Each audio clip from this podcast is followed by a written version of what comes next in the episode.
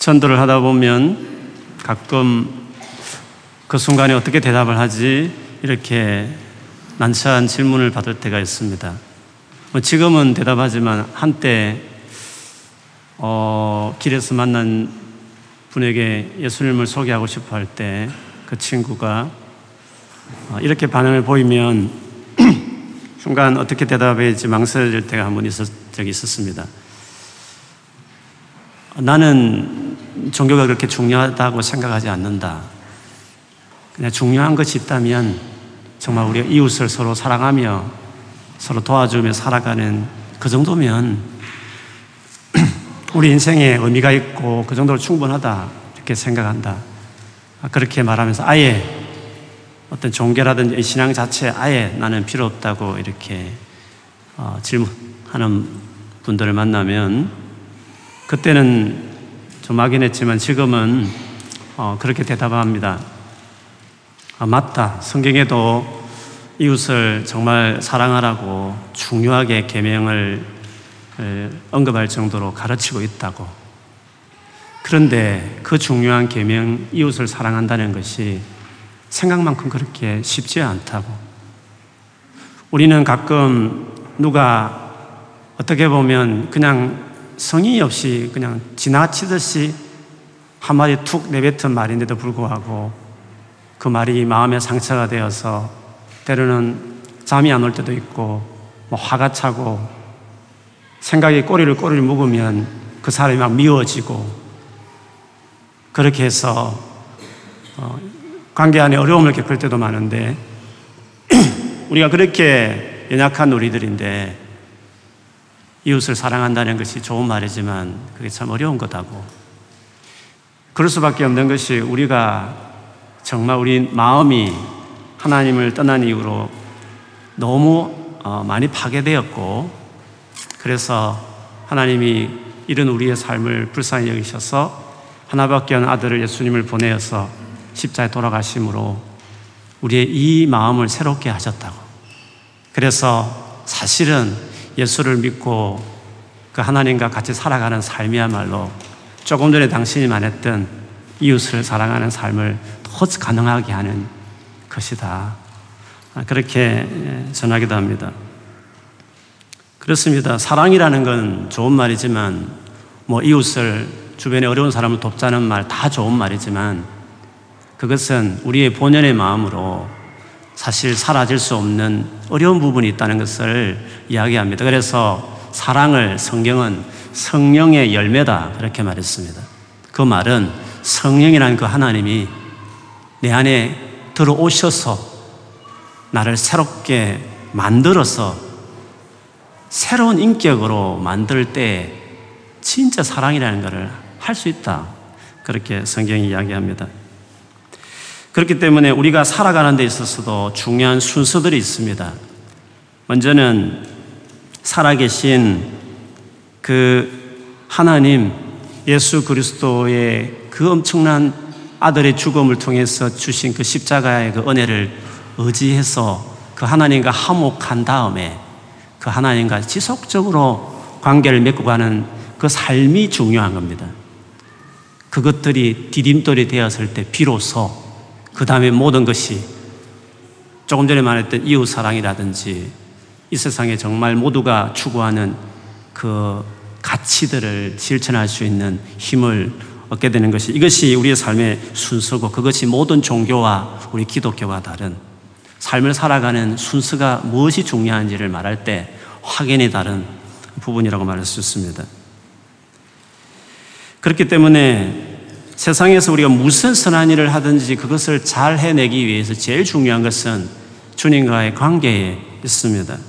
거기서 감당할 능력을 받는 것입니다. 결국 우리의 삶이 튼튼해지려면 주님과의 관계가 튼튼해야 되고 그분의 관계가 제대로 세틀되어 있어야 이렇게 어지럽히고 이렇게 단속이 안 되고 하루에도 생각이 울그룩불그룩 하면서 이렇게 불완전한 우리의 삶을 단속해 갈 수 있는 것입니다. 그렇기 때문에 주님과의 관계에 서 있지 않으면 말은 그럴 듯이 다 좋은 말을 말하고 뭐 인류를 다 위하는 것처럼 말하지만 그러나 우리가 생각하는 만큼 그렇게 강하지 않는 것입니다. 주님 관계 안에 세우지 않으면 우리는 계속 삶이 어려울 뿐만 아니라 열심히 한다 해도 남는 것은 많은 상처와 탈진하듯이 자빠질 만큼 자기 인생이 수많은 어려움에 직면하고 있는 일 어느 날 그 선하다고 하는 일을 하다가 어느 날 자기 자신을 발견하게 되는 것이죠. 오늘 사도행전 13장은 사도행전으로 본다면 아주 중요한, 진짜 중요한 어떤 일이 일어나는 장입니다. 바로 이방인들을 위하여 본격적으로 선교를 하는 일을 사도행전 13장에서 어, 보여주고 있습니다. 이 일은 안디옥이라는 어떤 지역에 있는 교회에서 사실 일을 시작했습니다. 안디옥에 대해서 잠시 설명했지만 로마라는 제국이 있는 도시 중에서 제일 많은 인구 중에서 세 번째 많은 인구가 살고 있는 도시가 안디옥이었습니다. 로마는 뭐 최고였죠. 근데 북아프리카 어, 알렉산드리아 그 다음에 세 번째 최고 많은 인구가 살았던 곳이 이 안디옥이었습니다. 심지어 중국 사람들도 여기 살고 있었다 그렇게 적혀질 정도로 전 세계 사람들이 오늘의 런던 같이 모든 사람이 살고 있던 도시가 안디옥이었습니다. 거기에 교회가 이제 세워진 거죠.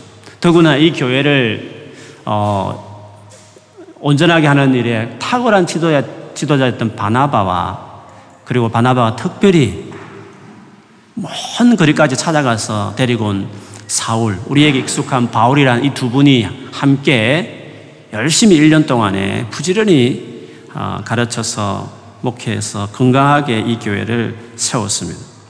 안디옥 교회가 얼마나 건강한 교회였는가 하는 것은 11장에서 나와 있듯이 안디옥 교회를 향한 평가에서 나타납니다. 주변 모든 사람들이 이런 이름이 전혀 불려지지 않던 그때에 안디옥 교회의 성도들을 향해서 주변 사람들이 말하기를 안 믿는 분들이 말하기를 그리스도인이다 이렇게 말을 했습니다.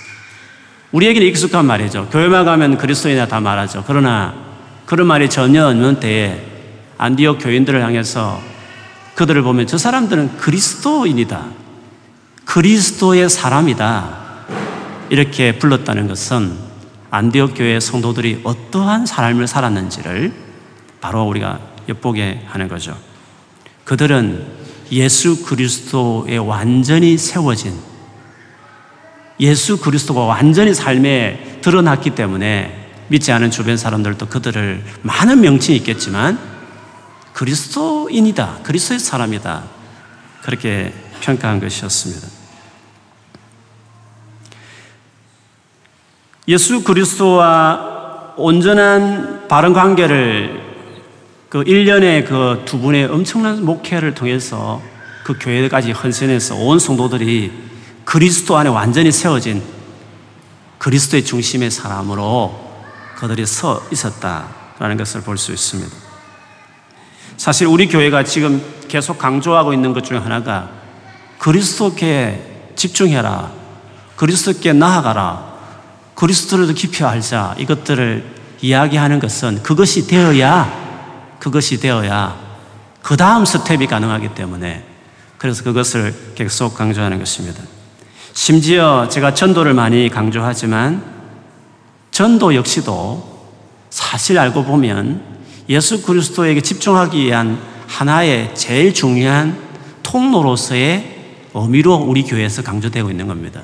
우리가 하고 있는 전도는 본격적인 전도라는 사역으로 들어, 들어섰다라고 말할 수 없습니다. 그래서 제가 그냥 간단한 말로 하지만 이벤트식 전도다. 이것은 이것으로 전도한다고 말할 수 없다라고 말할 정도로 그냥 이벤트식으로 전도하는 것처럼 이야기합니다. 그런데 이렇게 이벤트식 전도를 할 때 전도를 통해 얻는 놀란 축복은 전도 현장에 가보면 예수만 이야기할 수밖에 없고 예수에 대한 질문을 계속하기 때문에 전도 현장에 가보면 자기가 얼마나 예수 중심의 사람인지 아닌지가 바로 드러납니다. 그래서 전도 현장만큼 그리스도를 집중하게 도와주는 자리는 없습니다. 그리고 자기가 얼마나 그리스도의 관계가 잘 맺어져 있는지를 제대로 체크하는 자리가 그 자리만큼 없습니다. 다른 때는 모릅니다. 그냥 교회 잘 나오고 봉사 많이 하면 예수 안다고 생각합니다. 그런데 밖에 나가서 예수 그리스도를 전하기 시작할 때 내가 확실해야 전할 수도 있고 또 예수에 대해서 여러 가지 반론하는 것에 대해서 내가 대답을 해야 되는 상황에 직면했을 때 내 믿음이 뭔지 나는 그분을 어떻게 알고 있는지 대답해 주지 못하는 나의 모습을 보면서 내가 예수를 아는 사람인가? 이런 고민들을 이제 하게 되는 거죠. 그래서 우리가 지금 하고 있는 전도의 강조는 전도라는 어떤 사역에 대한 강조보다는 그래 나가야 되겠지만 이벤트식 전도의 초점은 예수 그리스도를 가장 확실하게 보게 하고 초점 맞추게 하는 자리이기 때문에 사실 합니다. 그래서 전도를 해본 모든 사람들은 전도하다가 내가 예수를 안 믿고 있구나. 그 전에 몰랐는데 그걸 발견하고 진짜 내가 예수를 모르구나. 진짜 믿고 있었나. 그거를 거기서 발견하고 더 예수님 생각하고 집중하고 그 질문을 안 믿는 분들이 던졌던 질문들을 자기가 생각해 보면서 다시 복음에 대해서 점검하고 묵상하다 보니까 예수를 이제 알게 되는 거죠. 그런 점에서 전도, 우리가 말하는 전도 역시도 사실은 그리스도께 집중하게 하자는 그런 마음에서 하고 있는 것이라고 볼수 있습니다. 그렇기 때문에 예수 그리스도 앞에 세워지는 것이 중요하고 안디옥 교회는 그게 되어진 거죠. 그래서 오죽했으면 그리스도의 사람이다라고 할 만큼 온 성도들이 되어진 것이었습니다. 오늘 이 교회가 얼마나 주님 관계가 온전했는지를 보여주는 예들을 짧은 세 절에서 찾을 수 있는데 먼저 보면 1절에 보면 그 교회의 리더십들을 언급하고 있습니다. 선지자들과 교사들이 있었는데 바나바, 바나바는 현재 이 시점에서 최고 리더죠.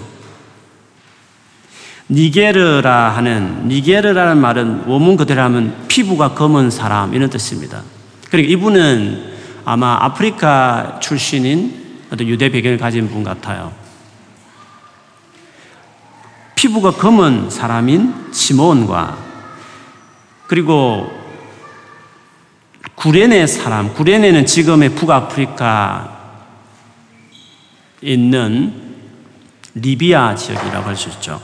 거기에 살았던 루기오라는 사람, 그리고 분봉왕 헤롯의 젖동 이 분봉왕 헤롯이라는 것은 예수를 신문했던 그 안디바 헤롯을 이야기합니다. 그 왕과 함께 젖동생 마나엔 이 말은 젖동생이라는 말에 대한 여러 가지 뭐 설명들이 있지만 이, 이 헤롯 대왕이 어릴 때부터 어린 시절부터 젖먹을 그때부터 같이 지냈던 그런 왕족이며 아주 이 헤롯 가문과 가까웠던 어떤 사람이었던 것 같아요. 그 사람이 여기 리더가 되어 있는 거죠. 대단한 어떤 출신이 있죠. 마나엔. 그리고 앞으로 이제 보게 될 사울, 바울, 이 다섯 명의 사람이 언급되어 있습니다. 오늘 이 다섯 명의 사람을 보면 지역적으로 다양하고, 인종적으로 다양하고, 그리고 사회적인 신분이나 계층에 있어서도 너무 다양한 거죠. 즉, 안디옥 교회 리더십은 건강했다. 돈 많은 사람만, 어떤 출신 성분만 독차지 하는 리더십이 아니라 진짜 건강한 리더가 될 만한 사람들은 신분, 지역, 그리고 인종을 가리지 않고 계층을 가리지 않고 리더십이 세워져 있는 교회라는 것은 그 교회가 건강했다 하는 것을 반영하는 것입니다. 더더구나 이 교회가 얼마나 주님 관계에서 온전했는지를 보여주는 두드러진 예는 이절에 주를 섬겨 금식할 때 주를 섬긴다는 것을 영어 성에 보면 알지만 they were worshiping 해서 그들이 예배할 때 이런 뜻입니다. 그들은 예배하는 삶에 헌신했고 더 나아가서는 어, 금식하며 그렇게 주님 앞에 나가는 삶을 살았습니다. 예배라는 것은 많은 신앙 행위가 있지만 구제는 그 사람에게 집중하는 겁니다. 그러므로 영광을 돌리는 거죠. 성경 공부도 어떤 사람을 위해서 하다가 영광을 주님께 돌리는 것입니다. 전도도 마찬가지죠. 그런데 예배는 하나님이란 그분을 직접 상대하는 신앙행위입니다. 그러므로 예배에 대한 태도는 주님과의 관계에 대한 태도를 그대로 보여주는 겁니다. 예배를 소홀히 하는 사람은 백날 주님과 관계 깊다 해도 아무 소용없습니다. 그 거짓말입니다. 예배에 대한 태도는 하나님께 대한 태도를 바로 보여주는 겁니다. 모든 부흥하는 교회를 보면 다 예배에 헌신된 교회입니다. 주님 앞에서 열정적으로 살아가는 사람들은 예배가 다 살아있습니다. 왜냐하면 주님의 관계인 관계를 바로 보여주는 반영하는 예배는 주님과 관계를 보여주는 그 점검과 하는 어, 그 매저와 같은 것입니다. 근데 이 안디옥 교회는 하나님과 관계에 이렇게 헌신되어 있다는 그것을 이 표현으로 바로 드러나는 거죠. 심지어 금식까지 하고 있습니다. 금식이라는 것은 하나님께 더 집중하는 행동입니다. 우리가 사실 많은 시간을 보내고 또 생각을 분산하는 것 중에 하나가 먹는 것 때문에 분산해야 합니다. 뭐 주, 요리하는 주부들은 더 말할 것도 없죠. 뭐 음식 재료 준비하는 것부터 신경 쓰이고 할 때부터 신경 쓰이고 먹는 것도 그렇고 먹고 나서도 신경 쓰이고 그렇지 않습니까? 아니 밖에 사 먹어도 어디 식당 가야 될지도 생각해야 되고 가는 것도 가야 되고 또 먹으면서 시간도 보내고 또 오고 얼마나 시간도 많이 잡아먹고 신경도 많이 쓰는지 몰라요. 근데 여러분 금식을 딱 해버리면 시간이 정말 많이 남습니다. 그리고 생각도 없고 그렇게 많이 할 생각도 없고 딱 심플해집니다. 그래서 주님과의 관계를 정말 한번 제대로 잡아봐야 되겠다. 이런 생각이 계신 분들은 금식을 해버리면 딱 됩니다. 안디옥 교회가 열심히 예배할 뿐만 아니라 금식까지 했다는 것은 이 교회는 주님과의 관계에 헌신된 교회였다. 특별한 목적이 있어서 아니라 그냥 일상 안에서 이 교인들이 이렇게 신앙생활을 했다는 것은 그들이 주님과의 관계에 온전하게 세워진 교회였고 그러니까 그리스도인이다 이런 말을 들을 정도의 교회가 된 거였죠. 그런 교회였으므로 이절에 보니까 성령이 말씀합니다. 내가 불러 시키는 일을 위하여 바나바와 사울을 따로 세우라. 시킬 일이 있다는 겁니다. 미션이라는 것은 비전이라는 것은 사명이라는 것은 관계를 뛰어넘지 않습니다. 주님과 관계가 안 돼 있는 사람들은 미션을 줄 수도 없고 보여줄 수도 없고 말할 수도 없고 시킬 수도 없는 것입니다. 주의 일이라는 것이 의욕만 가지고 있다고 열정을 가지고 있다고 실력이 있다고 되는 게 아니라는 거죠. 그래서 주님 관계가 안 돼 있는 사람들은 아무리 진로에 대해서 말씀해 달라고 어디로 가야 될지 보여달라고 말해도 하나님이 보여줄 수 없는 것입니다. 진짜 그를 통해서 하고 싶은 것들을 하나님께서 말씀할 수 없는 것입니다. 안디옥 교회 정도 되니까 그리스도인이라 불릴 정도로 그리스도께 헌신된, 그리스도께 집중된, 그리스도께 뭐 포커스가 맞춰 있는 성도들이 되었을 때, 그리고 신앙생활의 제일 중요한 열정이, 특징이 예배하고 금식하면서 오로지 주님께 더 바라보는 성도들이 되어졌을 때, 관계가 이렇게 온전히 세워졌을 것 때, 시킬 일이 있다. 저 교회를 통해서 내가 할 일이 있다. 그렇게 하는 거죠.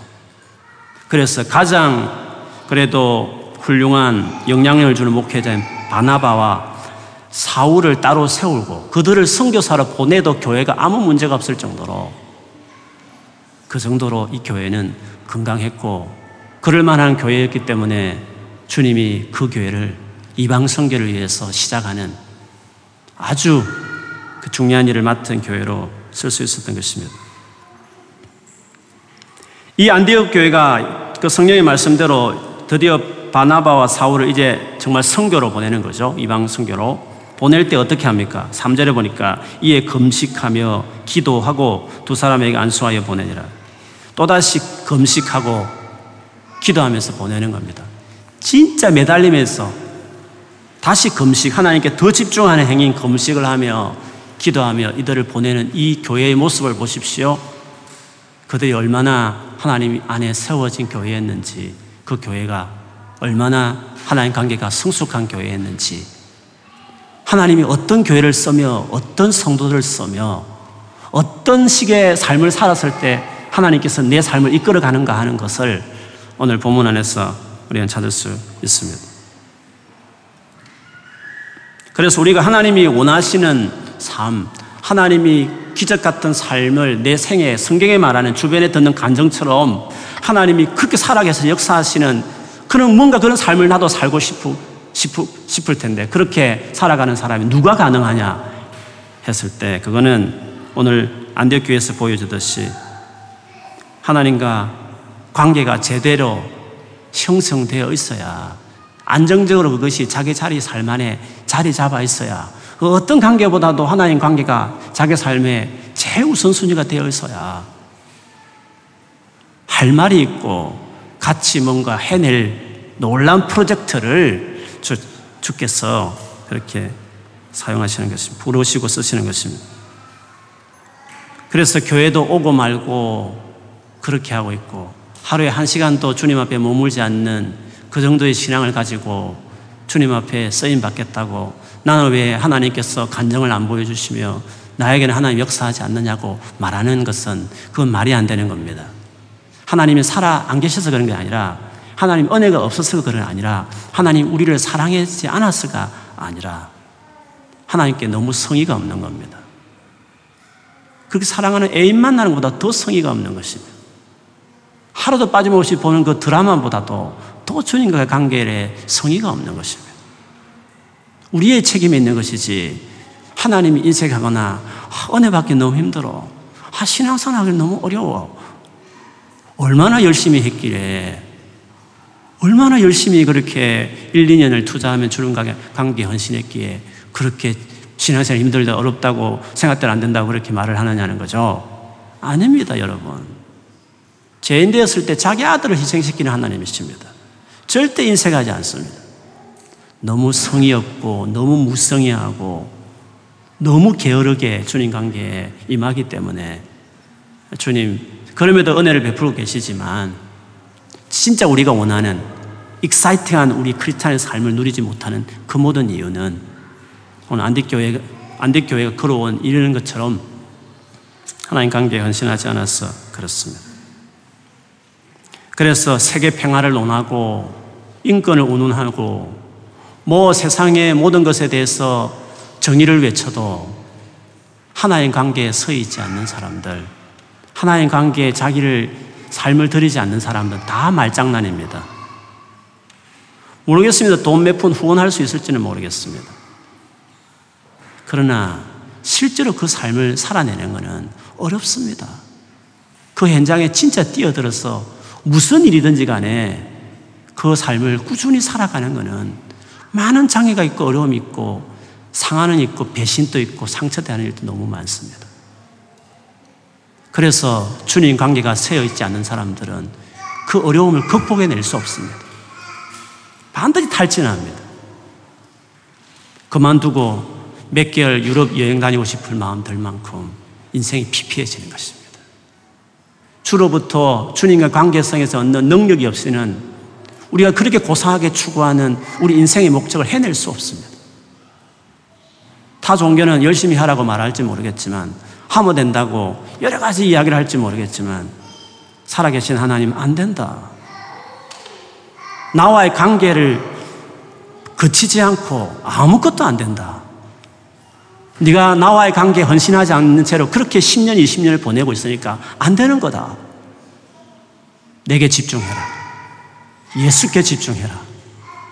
거기에 너의 모든 삶을 새롭게 할 수 있는 그 통로가 거기에 있다. 라고 말을 하는 것입니다. 그래서 주님과의 관계를 통해서 삶도 세워지고 사역도 내 삶 안에 이루어지는 것입니다. 요한복음 그 유명한 15장에 보면 포도나무와 가지 비유에도 우리가 너무 잘 알지 않습니까? 주님과의 관계가 나의 삶 전체를 감당해내는 힘이다라는 것을 거기서도 이야기하지 않습니까? 나는 포도나무요, 너희는 가지라. 그가 내 안에, 내가 그 안에 거하면 사람이 열매를 많이 맺나니 나를 떠나서는 너희가 아무것도 할 수 없습니다. 열매, 내 삶 안에 많은 일들, 그거는 주님과의 관계 안에서 가능하다. 나를 떠나서 아무것도 할 수 없어. 너무 잘하는 말씀이지만 너무 잘 안 지키죠. 그냥 적당히 교회 나오고 착하게 살고 그냥 큐티 좀 하면 그냥 주님 막 역사하시고 나를 통해 쓰실 것 같다고 생각을 하는 거죠. 아닙니다, 여러분. 엑셀 프로그램 하나 뗄라 해도 얼마나 며칠 밤을 자격증 하나 따도 얼마나 심의를 기울입니까? 물론 주님 관계 어렵다는 게 아니라 성의 있게 합니다. 주님 관계 헌신해야 합니다. 믿는 제자들에게 요한복음 15장 말했습니다. 예수를 믿어도 거하지 않는 사람도 있다는 겁니다. 물론 뭐 주님과 안 믿는다는 말이 아니라 그 관계에 세틀이 안 된 사람들이 많은 겁니다. 주님 관계에 세틀이 안 되면 열매 맺을 수 없습니다. 주님 관계에 헌신해야 하는 겁니다. 마가복음에 보면 예수님이 처음으로 이제 많은 제자들 중에 12명을 뽑아서 사도를 세우는 장면이 나와요. 이런 장면이 있습니다. 또 산에 오르사 주님이 산에 올랐을 때는 언제나 그렇지만 기도하기 위해서 올랐습니다. 주님이 그 놀라운 사역을 했던 이유는 그 놀라운 사람들을 구원해내는 그 엄청난 뭐 사람을 살려내든지 배고픈 사람 먹이든지 병든 사람을 치유하든지 영혼을 구원하든지 간에 그 놀라운 선한 일을 할 수 있었던 모든 것들이 밤이 맞도록 주님 앞에서 그 피곤한 몸임에도 불구하고 하나님께 기도했던 아버지의 관계에 헌신했던 그 보여지지 않지만 그 삶이 예수님을 그 삶을 가능하게 했던 것이었죠. 산에서 그 산에서 그날 또 기도하시고 그 산에서 밤이 제대로 기도한 다음에 누가 보면 보면 보면 더 확실합니다. 열두 제자들 드디어 선별해서 사도로 세우게 되죠. 그런데 그들을 세운 이유를 마가복음 이렇게 설명했습니다. 열두를 세우셨으니 이는 자기와 함께 있게 하시고 또 보내사 전도도 하며 귀신을 내쫓는 권능도 가지게 하려 하심이라. 제일 먼저는 자기와 함께 있게 하시고 그 다음에 전도, 그 다음에 귀신 쫓아내는 권능 이렇게 순서가 이렇게 되는 것입니다. 자기와 함께 있게 하시고 함께 있는 게 중요한 것입니다. 그걸 거치지 않고는 전도도 안 되고 그걸 거치지 않고는 귀신과 싸워서 뭔가 이 세상에 빛을 가져오고 선한 영향을 미치고 불법을 불의를 몰아내는 깨끗한 삶을 만들어 사회를 만들어내는 이 치열한 어둠과의 전쟁을 해내는 일은 주님과 함께하는 삶이 지나지 않고서는 그 뒤에 스텝을 밟을 수가 없는 것입니다. 주님께서도 자기와 함께 있게 하시고 또 보내사 전도 그다음 기시를 내쫓는 권능을 주기를 원하신다고 말했습니다. 바울이 자기가 제일 사랑했던 목회자 디모데에게 쓴 디모데후서 2장에도 2장 1절에도 보면 거기 보면 어떤 사역과 관련해서 일과 관련해서 몇 가지 예를 들었습니다. 군인들처럼 그리스도의 병사로 살아라. 그리고 운동선수처럼 막 지치지 않고 운동하는 운동 경기하는 사람들처럼 사역해라. 농부처럼 땀 흘려서 주수 얻을 때까지 일하라. 라고 말한 다음에 사역과 관련된 이야기를 충성된 사람들 찾아서 세우라고 이런 말을 하면서 그러나 이 모든 사역을 하기 위해서 제일 중요한 겉면을 2장 1절에 이렇게 바울이 시작해요. 내 아들아, 그러므로 너는 그리스도 예수 안에 있는 그리스도 예수 안에 그리스도 예수 안에 있는 은혜 가운데에서 강하고 그 다음에 병사로 경계하는 자로 농부로 살아라고 말했습니다. 그리스도 예수 안에 거기에 들어가야 거기에 은혜가 있는 겁니다. 강하게 하는 은혜 안에 강하고 비스트롱 강해야 하는 겁니다. 그래야 탈진 안 하는 것입니다. 상처받아도 그걸 감당해내는 것입니다. 수많은 찐눌리는 어떤 상황이 있어도 그걸 감당해내는 것입니다. 선한 일은 말로 때우는 거 아닙니다. 강한 사람이 어디서 강해질 수 있습니다. 주님 안에서. 에베소서 6장에 가보면 그 마귀와의 싸움, 영적 전쟁에 대한 전신갑주 이야기하는 구절 있지 않습니까? 그 구절은 이렇게 시작합니다. 6장 10절에 보면 끝으로 너희가 주 안에서와 그 힘의 능력으로 강건하여지고 마귀의 관계를 능히 대적하기 위하여 하나님의 전신갑주를 입어라 이렇게 말했습니다. 이 본문 역시도 마찬가지입니다. 주 안에서 그 힘의 능력으로 강건하여져 강하여지라고 그리고 대적하라고 말했습니다. 영적 전쟁이야 뭐 늘 있죠. 그러나 특별히 주의 사역에는 영적 전쟁에 바로 바로 attack하는 것입니다. 바로 저돌적으로 나가는 Arise 같은 전도는 가만히 있어도 공격을 당하지만 그걸 나간다는 것은 최전방에 치열한 전쟁에 뛰어드는 것입니다. 그런데 기도 없이 안 되는 겁니다. 하나님과 관계성 안에 그걸 하지 않으면 해낼 수 없는 겁니다. 그래서 영적 전쟁, 특별히 더 치열한 모든 하나님의 선한 일들은 다 싸움에 있는 것인데 그 일을 해내기 위해서는 주님 안에서 있지 않으면 그 힘으로 강화해지지 않으면 마귀의 극강계한 최근에 어떤 자매가 한국에서 교수가 되어서 대화를 한 중에 교수 사이에 있는 그 비리들 줄 서는 그 라인들 거기서 피해서 그냥 자기 강의만 하면서 왔다 갔다 하면서 그, 그 교수 사이에 물들기 싫어하는 그 자매의 고민을 들으면서 그 아름답게 보이는 교수 사이에도 얼마나 더럽고 치사한 일들이 많은지 몰라요. 교수 사이만 그렇겠습니까?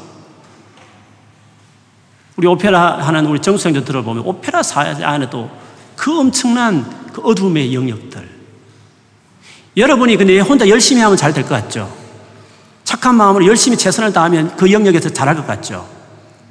사단이 만들어 놓은 거대한 어둠의 그 시스템이 있다고요. 어느 영역이, 목회자 세계는 없는 줄 아십니까? 목회자 세계도 있습니다. 어떻게 감당합니까? 말로는 다할수 있습니다. 인류를 사랑하고 인류를 위해서 헌신하고 다 말할 수 있습니다. 어떻게, 무엇을 구체적으로 들어가 보면 돈 몇 푼 후원하는 것 말고 그냥 기도해 주는 정도 말고 진짜 어떤 영역이든지 진짜 바르게 주의 뜻대로 살아보려면 치열한 싸움이 있습니다. 주님 관계가 안 세워지면 안 됩니다. 이중적으로 살든지 피해 다니든지 교회만 열심히 다니면서 뭐 주님만 바라보면서 숨어 지내는 크리스찬을 살든지 그렇게 삽니다. 약해서 그런 겁니다. 그래서 우리가 세상을 향해 나가는 전도든지 세상을 향하여 주의 뜻을 실천한 무슨 일이든 간에 그것을 해내려면 주님과 관계를 내 삶 안에 세워야 하는 것입니다. 여러분, 지난 한 주간 삶을 한번 돌아보십시오. 여러분, 어떻게 사셨습니까? 여러분 삶을 정말 잘 매니지가 됐습니까?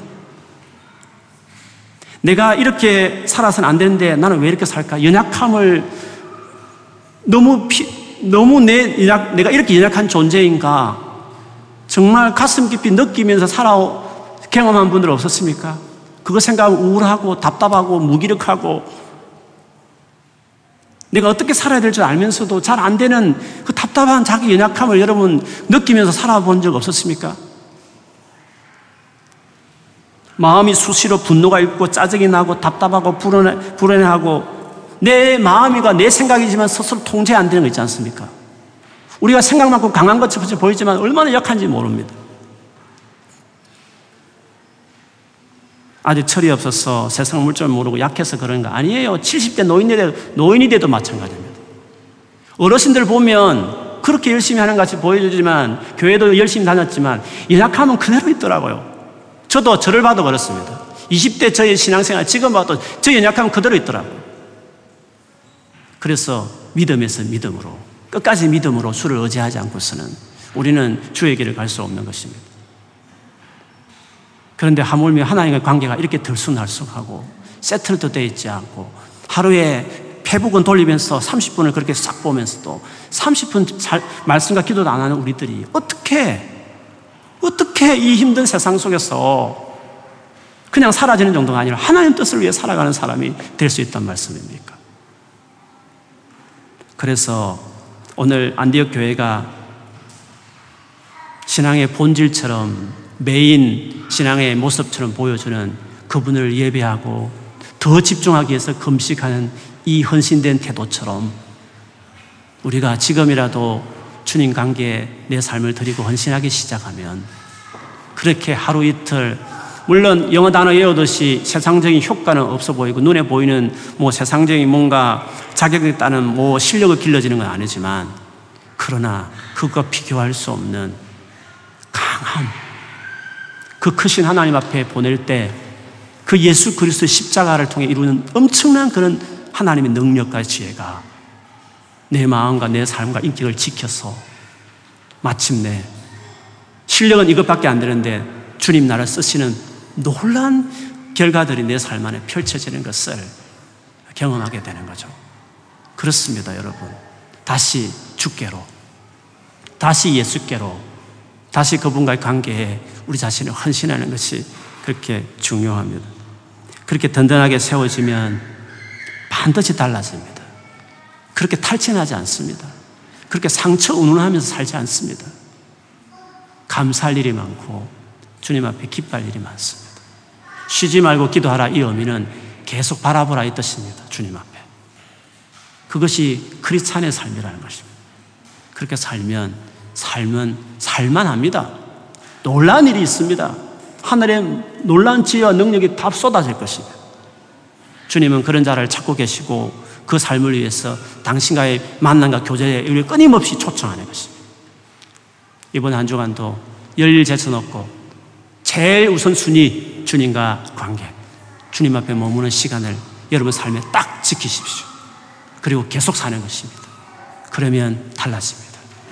그동안 힘들었던 거 감당해낼 수 있는 강함이 우리 안에 주어질 것입니다. 그 은혜가 부어지기를 주의 이름으로 축원합니다. 같이 기도하겠습니다.